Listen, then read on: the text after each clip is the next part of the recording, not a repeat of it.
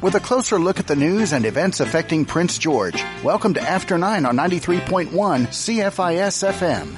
It's the Friday edition, which means we have the Friday panel coming up at the bottom of the hour. But first, here is this morning's front burner from CBC News. Hi, I'm Angela Sterritt.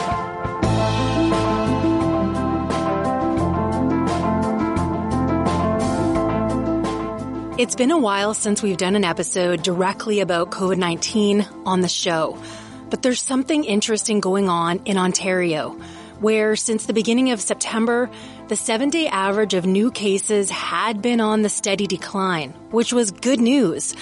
But then that decline stalled and now it's reversed. Cases are climbing again.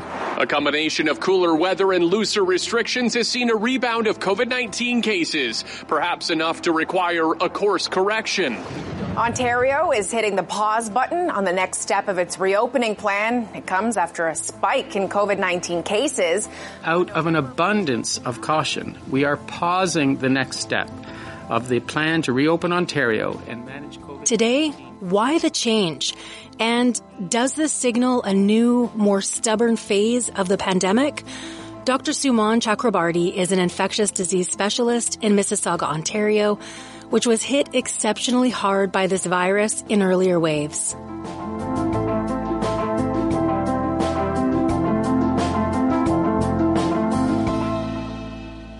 Hi, Dr. Chakrabarti. Afternoon. How are you?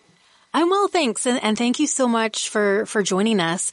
I was hoping we could start by talking about sort of the, the top line COVID numbers in Ontario, you know, before we get into what they mean. So uh, first off, what have you been seeing Ontario's case numbers do over the last few months? Yeah, this has been a, very interesting trend. Uh, entering uh, September, we know that around this time, a lot of increased contact happens, whether it's at school, at home, with friends, and a lot of this is indoor. So we expected the cases to rise quite a bit, like we saw in other parts of the world.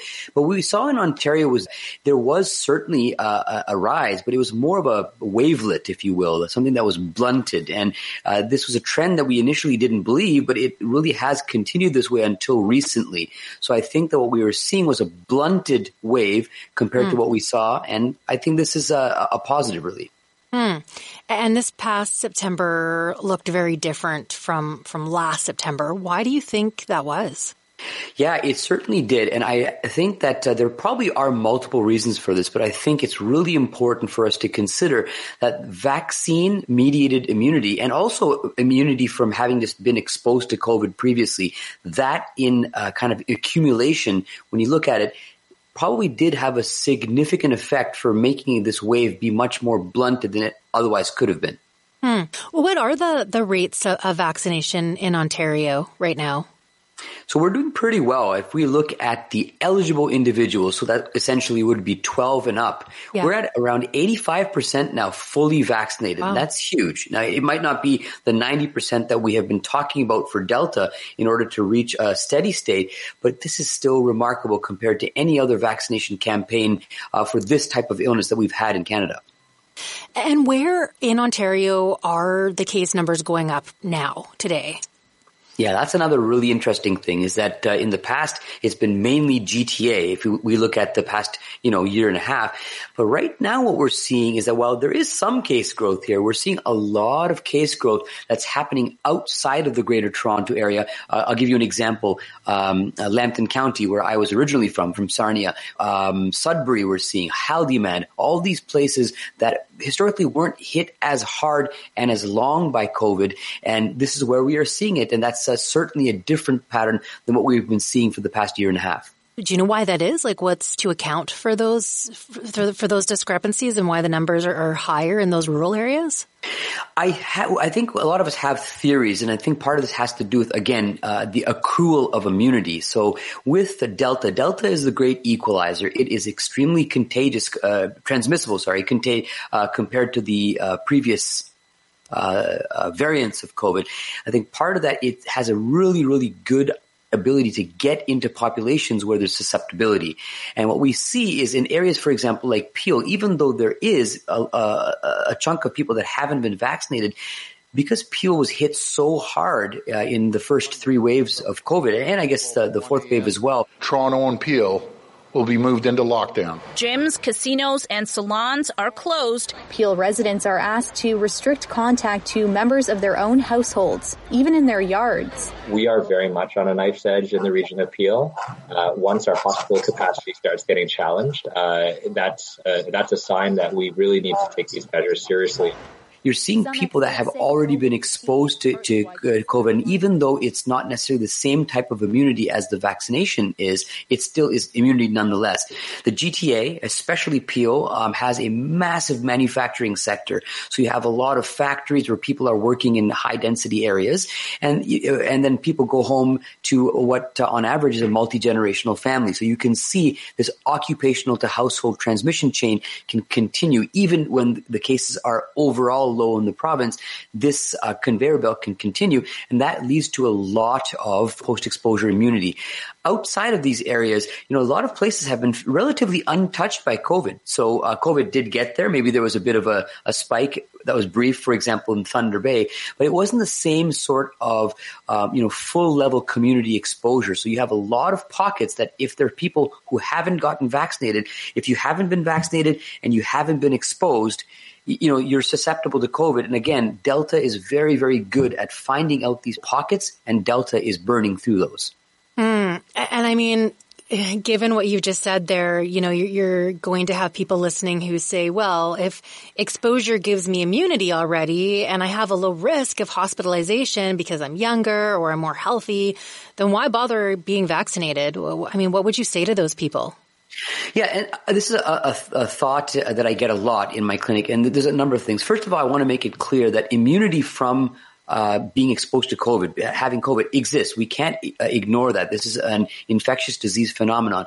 But there's a lot of things that we have to be careful of. So first of all, if you're if you get COVID, you certainly have the risk of getting quite sick from it and transmitting it to others. So that's the first thing. Uh, and the second thing is that the immunity that comes from uh, being exposed, it can be variable, uh, and we don't. it's not completely um, characterized yet. It might not last for as long as being vaccinated or having a hybrid of being exposed to COVID and being uh, vaccinated with a single dose or even two. So I think that uh, it's just a bit of a gamble to take to do that. If you haven't been vaccinated yet, I still urge you to do so. It, it uh, is the best defense. And again, Delta does seek out people who are susceptible.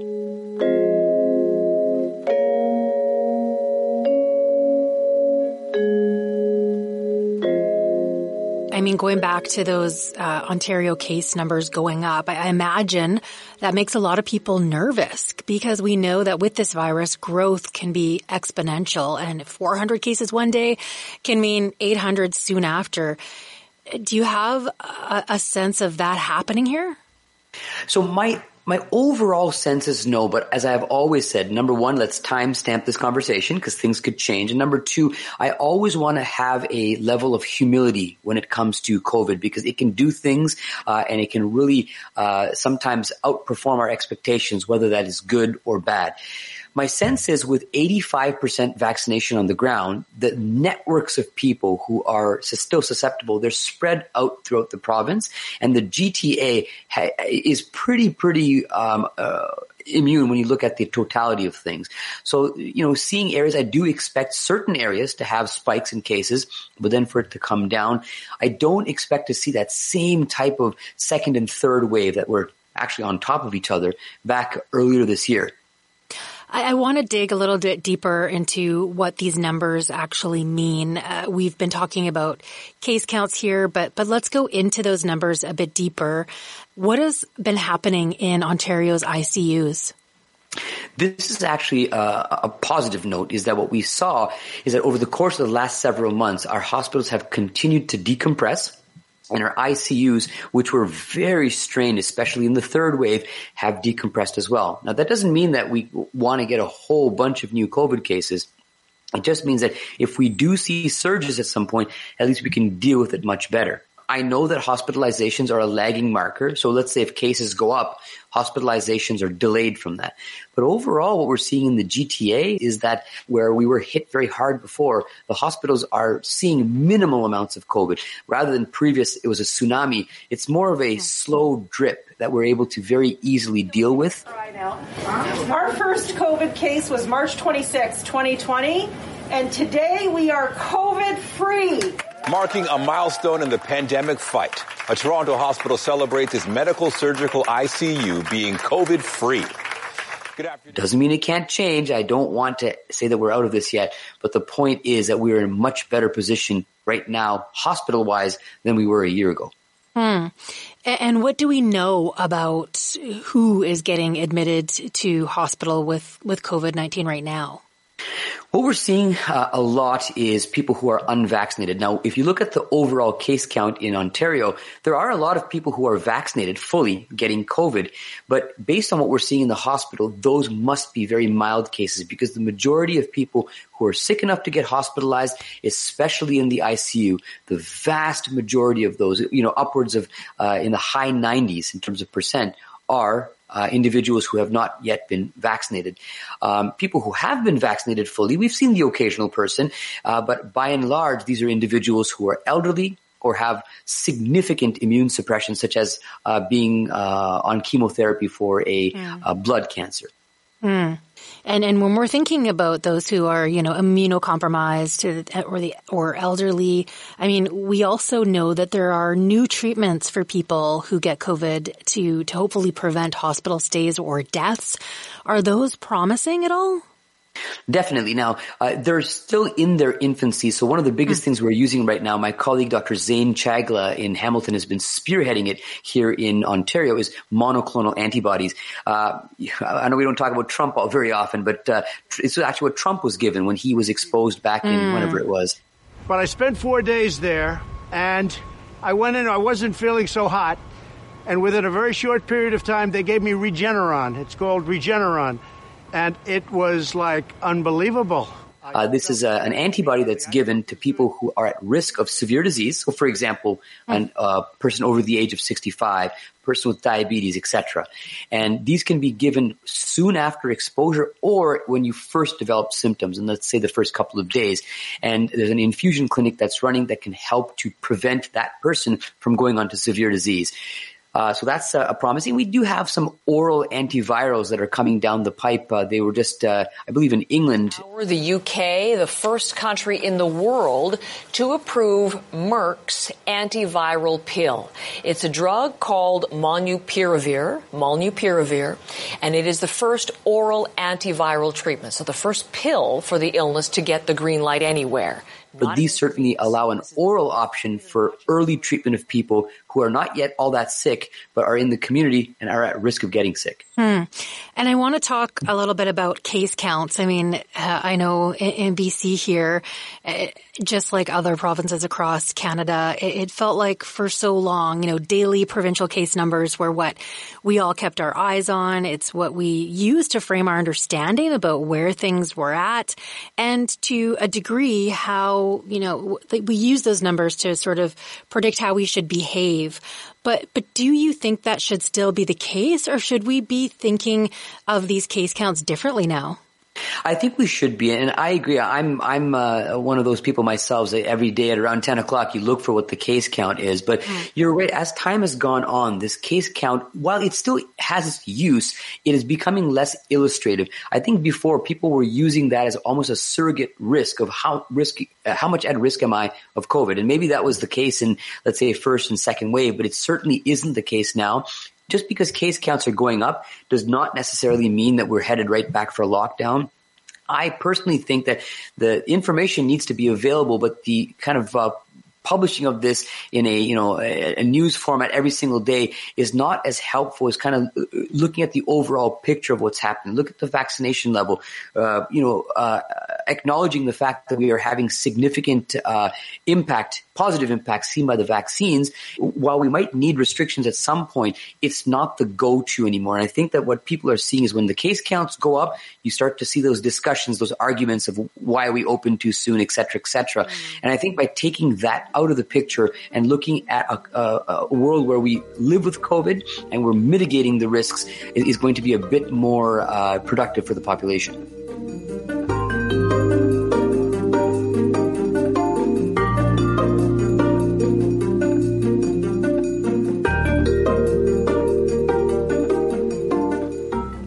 On 93.1 CFIS FM. That is the first segment of your Friday morning front burner from CBC News. Part two coming up in a moment here on After 9. There isn't much that a country singer hasn't covered in a song. If you want to hear songs about new love, lost love, drinking, fighting, cowboys, trains, traveling, and everything else, then tune into the Country Cavalcade every Wednesday 6 to 8, where I cover music from the 20s to the 90s, as well as today's traditional independent artists.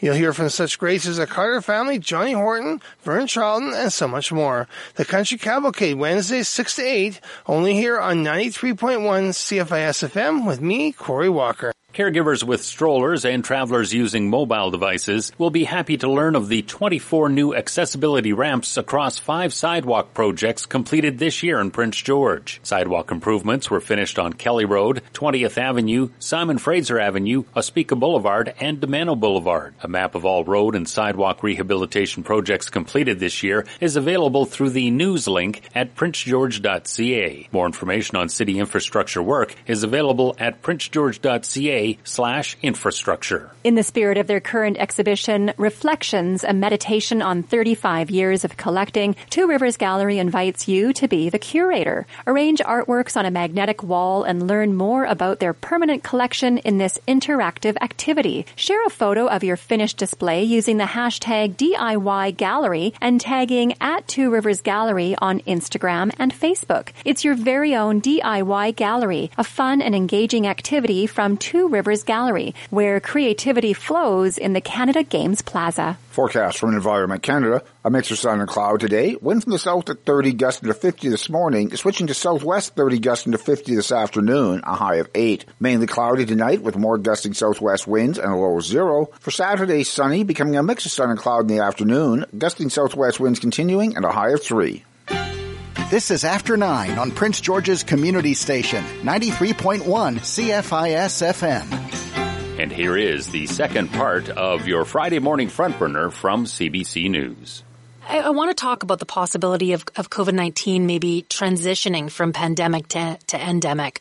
Uh, but first of all, can you just define these terms for us, pandemic and endemic? Absolutely. There is an epidemiologic definition of both, but to put it in, into plain language, uh, a pandemic is when you have uh, like a, a, a, raging wildfire type infection that is in multiple large regions, generally multiple countries, but in this case, it's the whole world. So you have an uh, outbreak, an epidemic that is growing in multiple countries. So that's a, a pandemic. Mm. Endemic is kind of the other end of the spectrum where you basically have a slow burning uh, stable transmission that you can occasionally have spikes, but in general, it's a background, it's background noise that you live with. You have a certain number of illnesses uh, at a time. It might be worse in the wintertime, for example, like influenza, mm. but for the most part, you're not seeing this massive explosion of cases all the time. And endemic happens when you have kind of a balance between infection and population immunity. It's not a static thing. It changes with time, but it's still overall uh, uh, a low type of transmission as opposed to this high that we're seeing around the world with COVID, uh, especially in, in the first uh, year of it. Hmm. Do you see signs of COVID becoming endemic in the Toronto area? I do think so. Now, again, I don't want to upset my epidemiologic colleagues. I want to say that I think there are some early signs that we might be uh, into that phase. Oftentimes, though, this is something that you have to look at the trend over time, and you're often doing it retrospectively.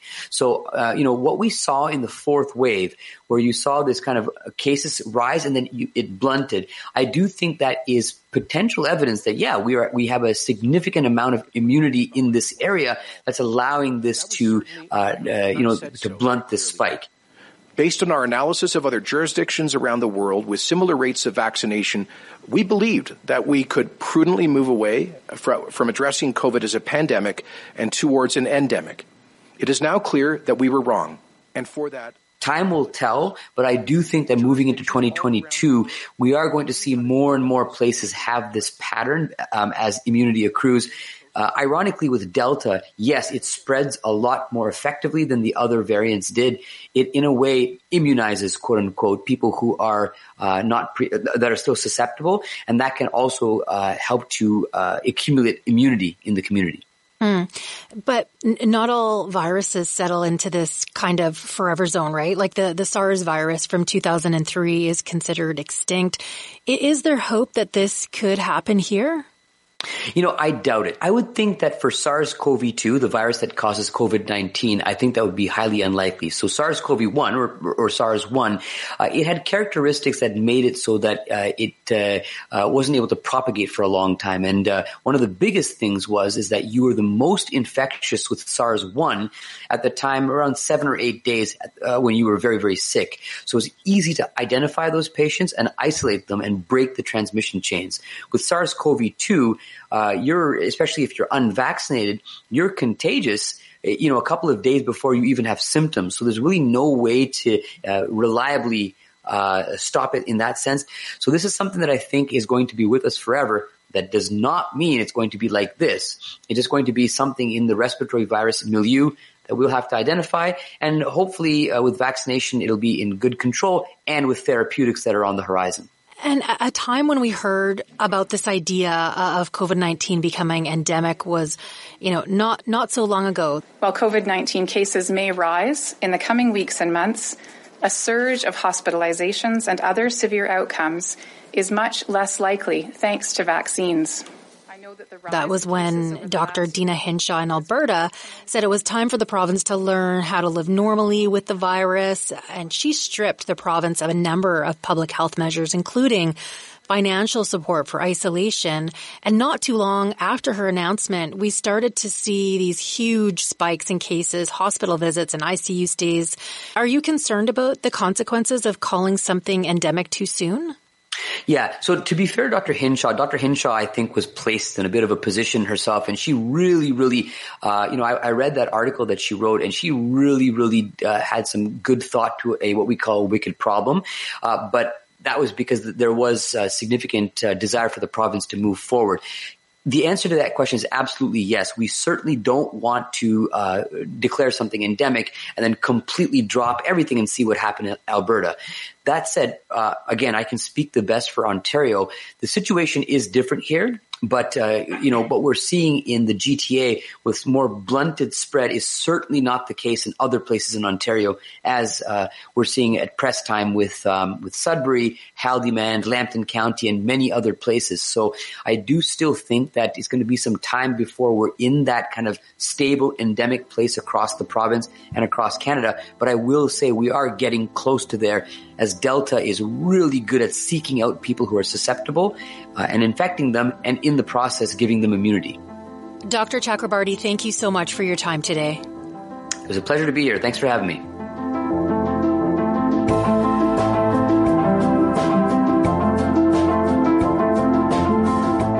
Before we let you go today, Stó:lō poet, author, and professor Lee Maracle has died. Maracle lit a path for Indigenous artists with books like Ravensong and I Am Woman she was fearless and courageous in her push to see Indigenous people of all walks of life humanized at times when racism was at its height. She schooled many of us, including me, to be more compassionate in the world.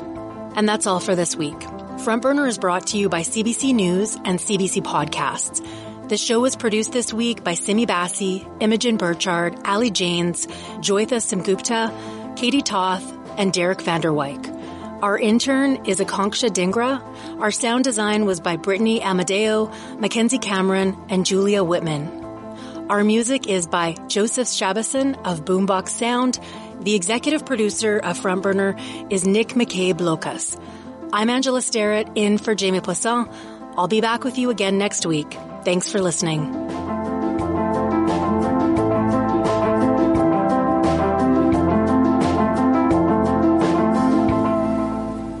That is Front Burner from CBC News. You can also catch Front Burner on the CBC Listen app or wherever you find your favorite podcast. This is 93.1 CFIS FM. When we return in a moment, we will have the Friday panel with your guest host this morning, Trudy Clausen.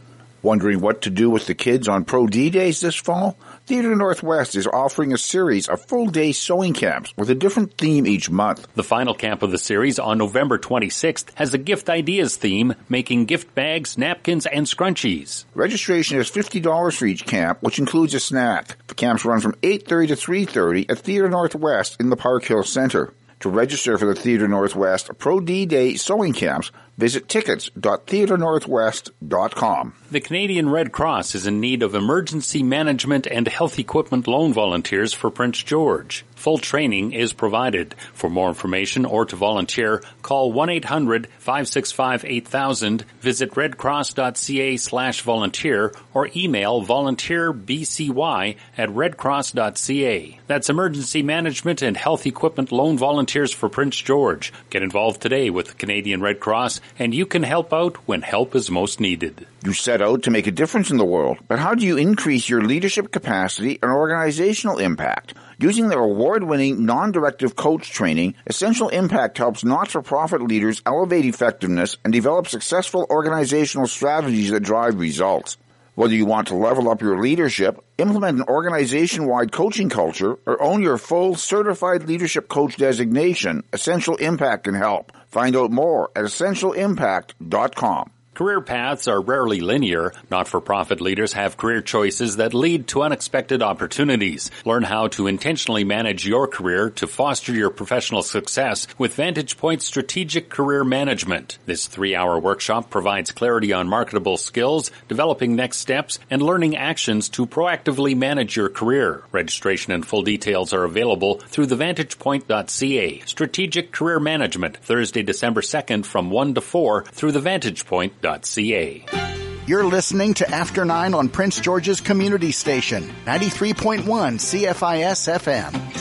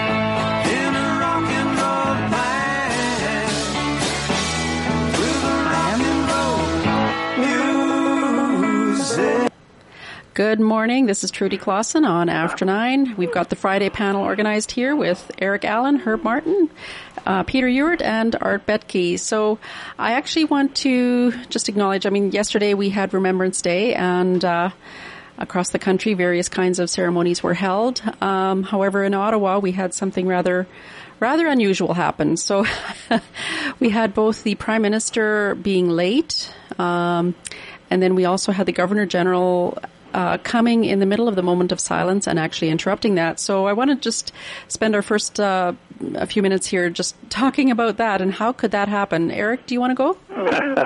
well, considering this is the first I heard of it, I didn't hear about that at all. Yeah, um, yeah it was in the news yesterday. Yeah. Yeah, I don't know what. Uh, well, certainly the moment of silence, he shouldn't have interrupted that.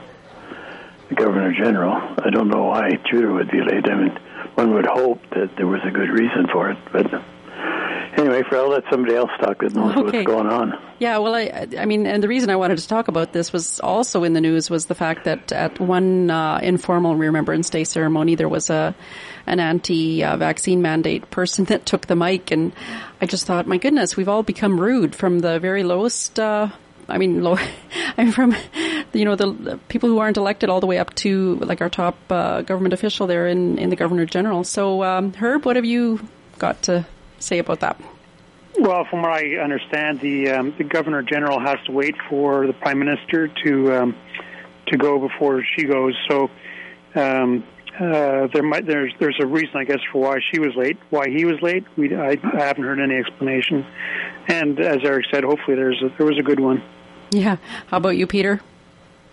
Uh, I would say I would say similar things, right? You know that, uh, of course, when uh, a ceremony like this is taking place, you know you have to, you know, cross your eyes and or, or cross your T's and dot your I's in terms of uh, how how things work, right? And uh, you know, so yeah, it was, that's not good for sure. No, it does make us look rather sloppy. Uh, Art, had you seen that, and what did you think?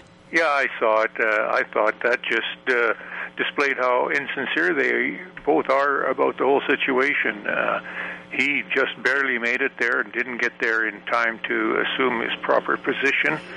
Uh, but at least he was there. Uh, she came quite late. She was not waiting for him. Uh, that two minutes of silence was well into the ceremony. And uh, yeah, there's no excuse for that. I mean, how busy is she that she can't get there in time? Well, I think I think the sort of just the most odd and, and I would say as a Canadian the most embarrassing part was the that the moment of silence was actually interrupted to announce her presence and I just thought oh my goodness if she was going to miss that moment she should have just uh, they should have just waited um, and uh, and I'm not like that part I you know we probably can't blame her because she was probably not in charge of that but uh, interrupting the moment of silence just seems uh, like just crazy so anyway uh, but we do thank our, our soldiers and members of the military for for everything that they do and continue to do. So I just wanted to. It was just rather sad to see to see Remembrance Day tarred tarred by that. Um, okay, so we'll move on to we're we have uh, in in Glasgow, Scotland. There's a major conference, COP 26, and I kept wondering over the last few weeks what the heck is that organization anyway? Um, it's not Paris. It's not. Uh, it's not the uh, United Nations climate change thing, and but uh, so I'm going to read the thing. Uh, COP stands for Conference of the Parties, and they're signatories to the United Nations Framework Convention on Climate Change. Um, and there are 197 parties, so that's 196 countries plus the UK, and they bring they try to bring together all the people of the like all the signatories to Paris and the UN change and talk about how to actually implement that. So, I mean, it sounds very high level. It sounds very, um, very, um, uh, you know, elite kind of stuff. But uh, Art, do you want to start us off on that? What are what are your thoughts on that? And and I'm particularly like if you can talk about how that impacts us locally here in Prince George, if you want to go there. Well, uh, impacts us locally will depend on just what measures Justin Trudeau takes, which I think will be damaging. Uh, but I think we can safely assume that there won't be any more of these conferences. No COP27. This will be the last one because they all said this is our last chance. so if if they do save the planet, there's no need for another one, and if they don't, there's no point because it's too late. So, yeah. okay. Uh, no, this is just uh, the rich and the powerful. I mean, what does Leo DiCaprio have to do with it? Yeah, but uh, lots of the rich and powerful and puffed up virtue signalers gathering in Glasgow to pontificate to the rest of us of how much we are harming the planet. They they showed up there, some of them in more than 400 private jets, to bemoan the scourge of air industry emissions from the rest of us. They tucked into five star meals in between wondering out loud if we, the little people, should eat less meat. They rested their weary, virtuous heads on plump silk pillows after long days of discussing how to rein in the material aspirations of the unwashed masses. It's a rather nauseating display. And you know what? No country outdoes Canada for virtuous self importance. Uh, Britain, uh, they had the home field advantage, and they only had the second largest number of delegates of 233. Who was first, you ask? That would be us.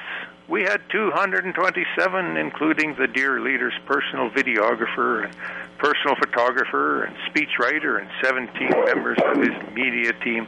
He's got to get the message of his wondrous perfection out there, of course. you sound poetic this morning, Art. Oh, yeah, I prepared this.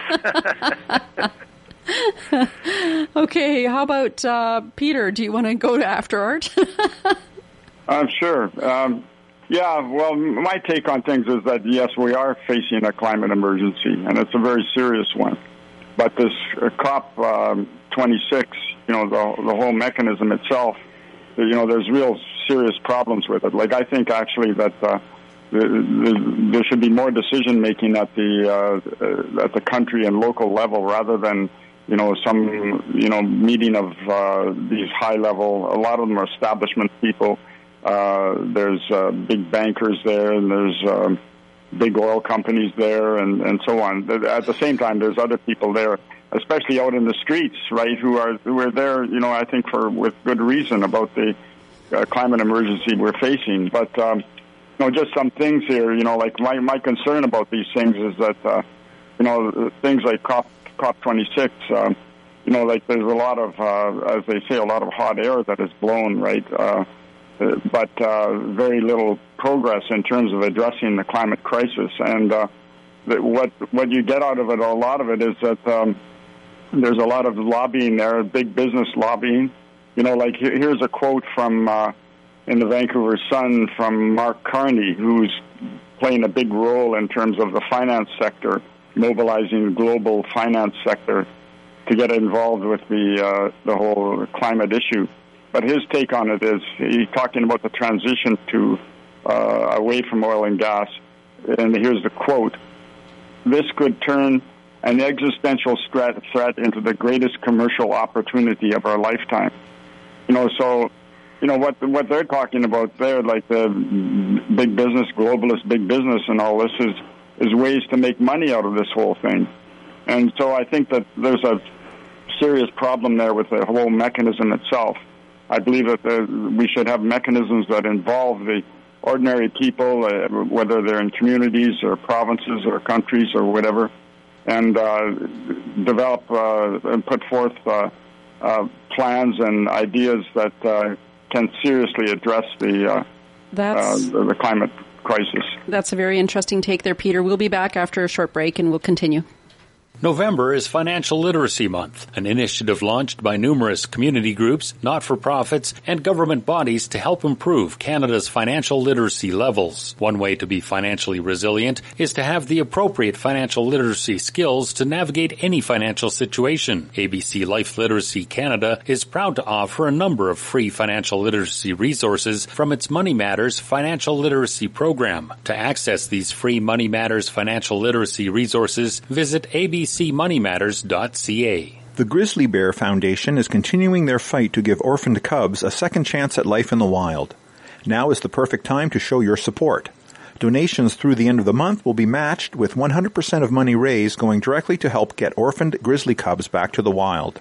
To make a donation, search for Project Rewild at canadahelps.org. For full details on Project Rewild, visit grizzlybearfoundation.com.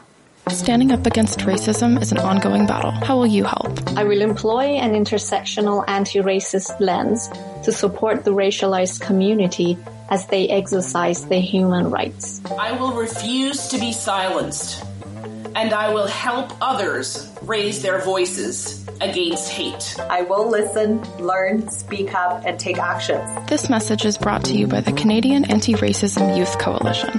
Visit caryc.ca for more information about how you can stand up and speak out. Forecast from Environment Canada. A mix of sun and cloud today. Wind from the south at 30 gusting to 50 this morning, switching to southwest 30 gusting to 50 this afternoon, a high of 8. Mainly cloudy tonight with more gusting southwest winds and a low of 0. For Saturday, sunny, becoming a mix of sun and cloud in the afternoon, gusting southwest winds continuing and a high of 3.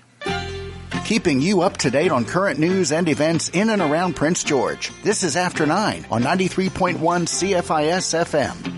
All right, this is Trudy Clausen hosting, guest hosting today, and um, we're talking about Glasgow conference COP26. And uh, Peter was just talking about how we should have more of these things discussed more in within country, within like more local, instead of just these highfalutin, high level talks.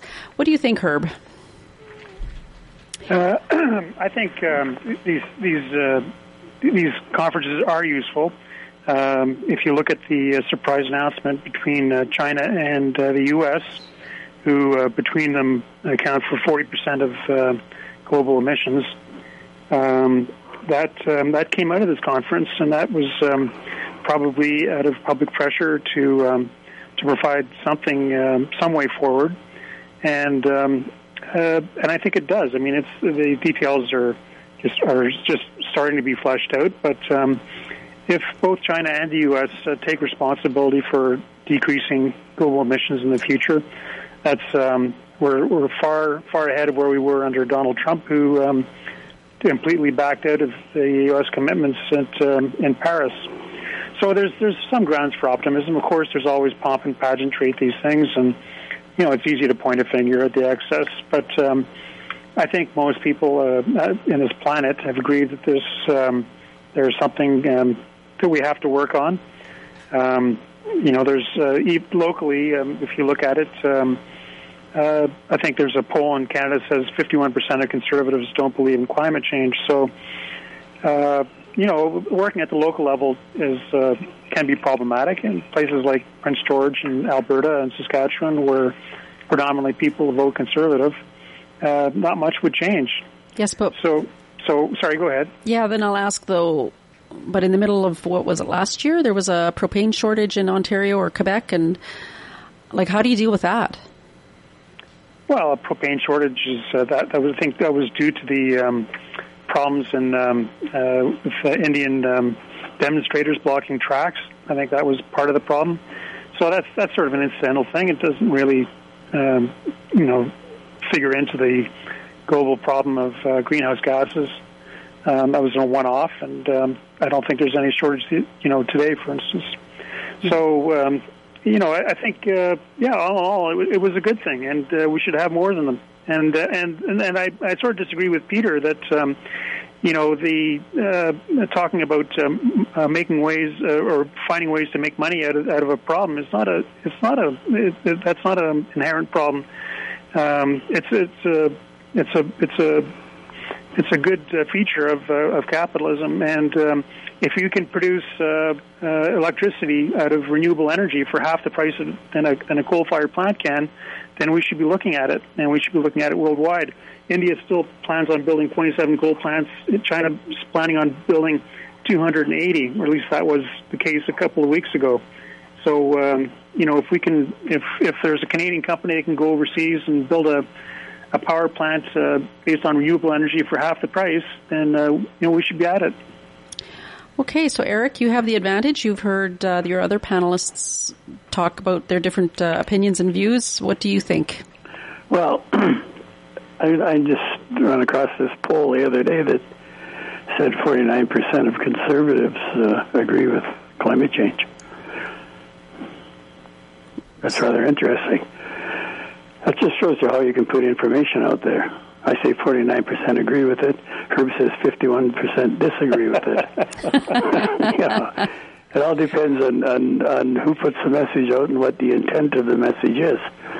The, the climate change situation we're in now is is a big, big, big problem, and we don't have any big, big, big leaders with big brains to solve the problem. So we're in trouble, and we can talk about all the guys on the top end and everything that they're doing, yada yada yada, and that's true. But I mentioned before, you know, I go down to coffee, and there's five of us sitting there drinking coffee down at the mall, and we all drove there in our cars for a cup of coffee, and then we drive home. We're really worried about uh, climate change. you know, now that's on a very small scale, but basically that's what happens. Everybody's waiting for somebody else to do something, and it's not happening. It's it's like locusts. You know, locusts come through and eat everything in its way until they run out of food to eat, and then they die off. And we're the world's locusts. Everything gets in our road, we knock it down, tear it up, eat it, throw it back out, and we've got nothing but devastation behind us. We have to stop that you know, and we really have to get serious about it. And uh, you know, as we're talking about Glasgow 36 or 26, whatever it is, we're building a, a LNG plant in Kitimat. We're going to put in uh, possibly a second one. We're talking about putting it in, in a uh, petrochemical plant down in the BCR Industrial Park.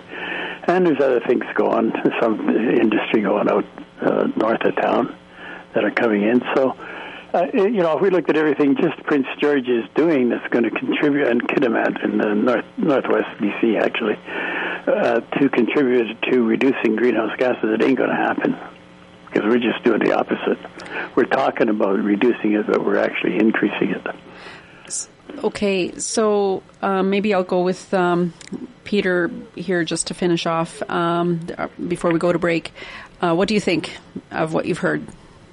Uh, well, you know, just on the question of like what Mark Carney's talking about, the commercial opportunity of our lifetime. Like just to give you an example, like the federal government just recently announced that it's going to be giving upwards of $800 million to the global uh, steel company ArcelorMittal Stelco. You know, so they're handing over the, the hundreds of millions of dollars, and that's my concern about what's going on at this top level, at a, on the global level. There is that the the big global companies and the big global banks and all this are are seeing this as an opportunity to get all kinds of public money. Like uh, they're, they're talking now about removing the subsidies on uh, for oil and gas, but they're going to move it over into uh, other uh, sectors of the economy uh, that benefit uh, the the biggest bankers, the biggest uh, global companies. And um, so I think that that's part of the problem of of the decisions being in the hands of these of those people rather than in the hands of in a more democratic way in the hands of the like why not have discussion at the local level and at the community level and the provincial level about you know what what's a way forward? And um, having the, that discussion at the at that level there uh, will, will, will create um, uh, decisions and and ideas and ideas and all this that will have um, uh, support from the population, right? So I, I believe we have to. There's there's other ways that we have to do things, and the COP 26 way okay. uh, is a lo- lot of hot air. All right. Okay, well, it's time for a break, so we'll be back and we'll wrap up our piece on uh, COP26 when we come back. Theatre Northwest will be taking to the stage for the 2021-22 season with a musical about a group taking to the stage. The Marvelous Wonderettes is a jukebox musical featuring songs from the 50s and 60s and includes two local actors, Shelby Meany and Maggie Trepanier. It's a light, fun way to get the new season underway. The Marvelous Wonderettes is on stage at Theatre Northwest in the Park Hill Center from November 18th to December 8th, health orders permitting. Tickets for the Marvelous Wonderettes are on sale now through theatrenorthwest.com. The United Way of Northern BC is continuing their barbecue fundraisers and need your help. The fundraisers take place on a Thursday, Friday, and Saturday once a month. United Way needs volunteers for morning and or afternoon shifts to keep the barbecues a reality. On each shift, volunteers will be working with a United Way staff person. For more information, email Michelle B at unitedwaynbc.ca. United Way of Northern BC. Together, we can do great things. The Canada Revenue Agency is pleased to host regular webinars on important issues for Canadians. Check out informative presentations on seniors benefits and credits, benefits and credits for persons with disabilities and their caregivers, and the scam awareness webinar, Be Scam Smart. Webinars are offered monthly with registration available online through the Canada Revenue Agency website. Access the list of upcoming webinars along with the registration links through the links page at cfisfm.ca. Shift, a program of Advocates Pregnancy Care Services, continues to be the fastest growing absence based presentation of its kind in BC. Shift is active in 25 public schools across seven school districts. To date, they've given 570 presentations to over 15,000 BC students. The presentations are carefully researched, scientifically accurate, and given by experienced presenters, with rave reviews from teachers and students. For more information on Shift, email shift at hopeforwomen.ca. It's after 9 on Prince George's Community Station, 93.1 CFIS FM. All right, we're back for the last segment of our uh, After Nine political panel. So I think I'll go with um, Eric will um, first. and just my, my sort of question is how do we manage that with having um, sort of the elite sitting together there and deciding everything, you know, that's going to sort of trickle down to us, I guess. Um, because, and one thing, like I'm, I'm a monarchist, but I was a little bit astonished to see that the Queen herself, who was a major part of this uh, conference, even though she herself didn't appear, but um, that, like in I think the summertime, it was revealed that the Queen's properties had all been excluded from Scotland's um, renewable pipeline development program uh, that was put in place in order to reduce uh, carbon emissions, and and the Queen got got out of that. Um, I mean, how do we deal with that? Uh, we, the little people. Yeah, certainly it's a problem because you know it's kind of a double-edged sword. I mean, we've got big corporations, everything driving uh, industry and producing products and everything that we consume, and uh, you know the in, in, you know the idea out there is that we need all this stuff, but when in actual fact, 50% of stuff that's produced usually ends up in the waste pile somewhere. and so it's driven by greed and profits more than anything. So lately I've been thinking that somebody, whoever this person might be or persons, have to go back and look at, at uh, how companies are structured. You know, the uh, private company and the uh, publicly traded company, how they're structured, how they're taxed, and look at some really hard line uh, taxation or penalties for polluting. And uh, it just has to be done. And and they can't, you know, you can't give them uh, wiggle room to get out of it. And now some of that cost is going to come down to to the consumer, and we're going to have to pay it if we're serious about doing something. But if we want to do it, so we have to get started and say, you know, I mean, we all know that the companies, the big companies and the big uh, coal mines and all that, uh, they're doing the polluting. So that's where we got to stop it. Okay, um, so I'll go with um, Art. I'll go with you next. I'm just gonna. One thing that is sort of local is Imperial Metals when their tailings pond um, collapsed, and the subsequent investigation. I think it revealed that the the reason that it the dam collapsed was because they had um, not wanted to release water to because then that would give give them some sort of black eye on the environmentalist um, uh, scale, and so they they didn't want to release water, and then the result was an even worse catastrophe. Um, in because they wanted to. So I mean, here they you know they were looking really good um, on the environmental you know checklist, and then all of a sudden the dam breaks. so I mean, how do you deal with with that? Well, there's a lot of pressure from environmental organizations that uh, are, are, affecting decisions and making things worse. Um, I mean, this whole COP 26. I mean, the purpose of meetings like that is just basically they're sending us a message, and you know the the the, the um, they're self-righteous hypocrites uh, and the messages they're sending it is not that just that we, the unwashed masses, must reduce our lifestyle to misery levels, and it's not that they are more moral and virtuous than us.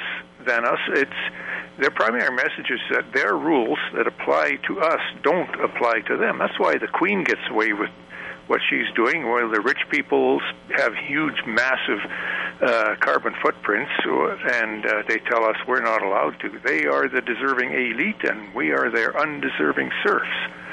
So, anytime you get that kind of situation, I mean, what crisis? I mean, uh, when a dam breaks, that's actual damage. Where's the crisis? Forty years we've been telling, we've been told that uh, it's the last chance and it's going to be too late for another 40 years, they'll be saying the same thing. Meanwhile, things just keep getting better. You check out the evidence. Um, and and you know the people will only take so much. Uh, dam breaking doing real damage that's one thing. And a survey of Canada shows most of the people, majority of the people, support the idea of getting rid of fossils. Uh, apparently, they don't realize that without fossil fuels, we'd almost be back in the Stone Age. But there's also another survey, an international survey, that says although while cer- citizens uh, are alarmed by the climate crisis, so supposed crisis, most believe that they're already doing more to preserve the planet than anyone else, including their governments. And few, if any, are willing to make any significant lifestyle changes. okay, so so Herb, what are your thoughts on that? Uh, well, um, look, you know, there's there's going to be a transition from fossil fuels to renewables. It's it's coming. Uh, the way we pr- pursue that uh, change is going to be um, instrumental in how, uh, our future economy and our future wealth um, uh, is impacted. So, you know, one thing I, I can think of is that there's got to be some sort of uh, mixed transition where maybe um, cities like Montreal, Toronto, and Vancouver uh, go to electric cars exclusively, um, and uh, you know, pe- people in places like Prince George, uh, Edmonton, Fort McMurray, you know, are, are maybe exempted uh, or there's, there's got to be some sort of mixed uh, transition, I think, and um, but uh, in that way, maybe that uh, uh, we can both reap the rewards of um, uh, of a new economy and um, not totally bankrupt the. Um, the places where the old economy uh, will have to persist for for many decades to come. All right. Okay. So we've got about a minute left. Um, I'll give each of you, you know, 10 seconds, I think, to sort of wrap up. What are your final thoughts on this topic for today? Uh, let's begin with Eric. Uh, well, we just have to get more information and get a little more uh, aggressive when we're dealing with our government leaders to do something besides talk. Okay, Peter? Uh, well, we're dealing with an environmental issue, but it's also a democratic issue. I think that's really important that the two get linked okay. and that we uh, look at solving the problems that way. All right, Herb. Uh, yeah, you know, like these these conferences are important. Uh, there's sure there's lots of hypocrisy and pomp and everything, but um, uh, at least we're talking about it, and that's the first step. All right, and Art, you've got ten seconds. Electric cars used by the delegates were charged by diesel generators because the wind farms weren't working you were not going to go to renewables. All right. Okay. All right. Well, thank you for everyone for tuning in and listening to our Friday political panel. After nine, we'll talk to you next week. After 9 is a daily presentation of CFIS FM. After 9 is produced by Alan Wishart, Reg Fair, and Nathan Gita. Additional contributors include CBC News and the National Campus and Community Radio Association. For a rebroadcast of today's program, check out the podcast link at cfisfm.ca. To provide feedback or suggestions for the show, please email cfisfm at yahoo.ca. This is Community Radio 93.1 CFIS FM Prince George proudly supported by local businesses like Books and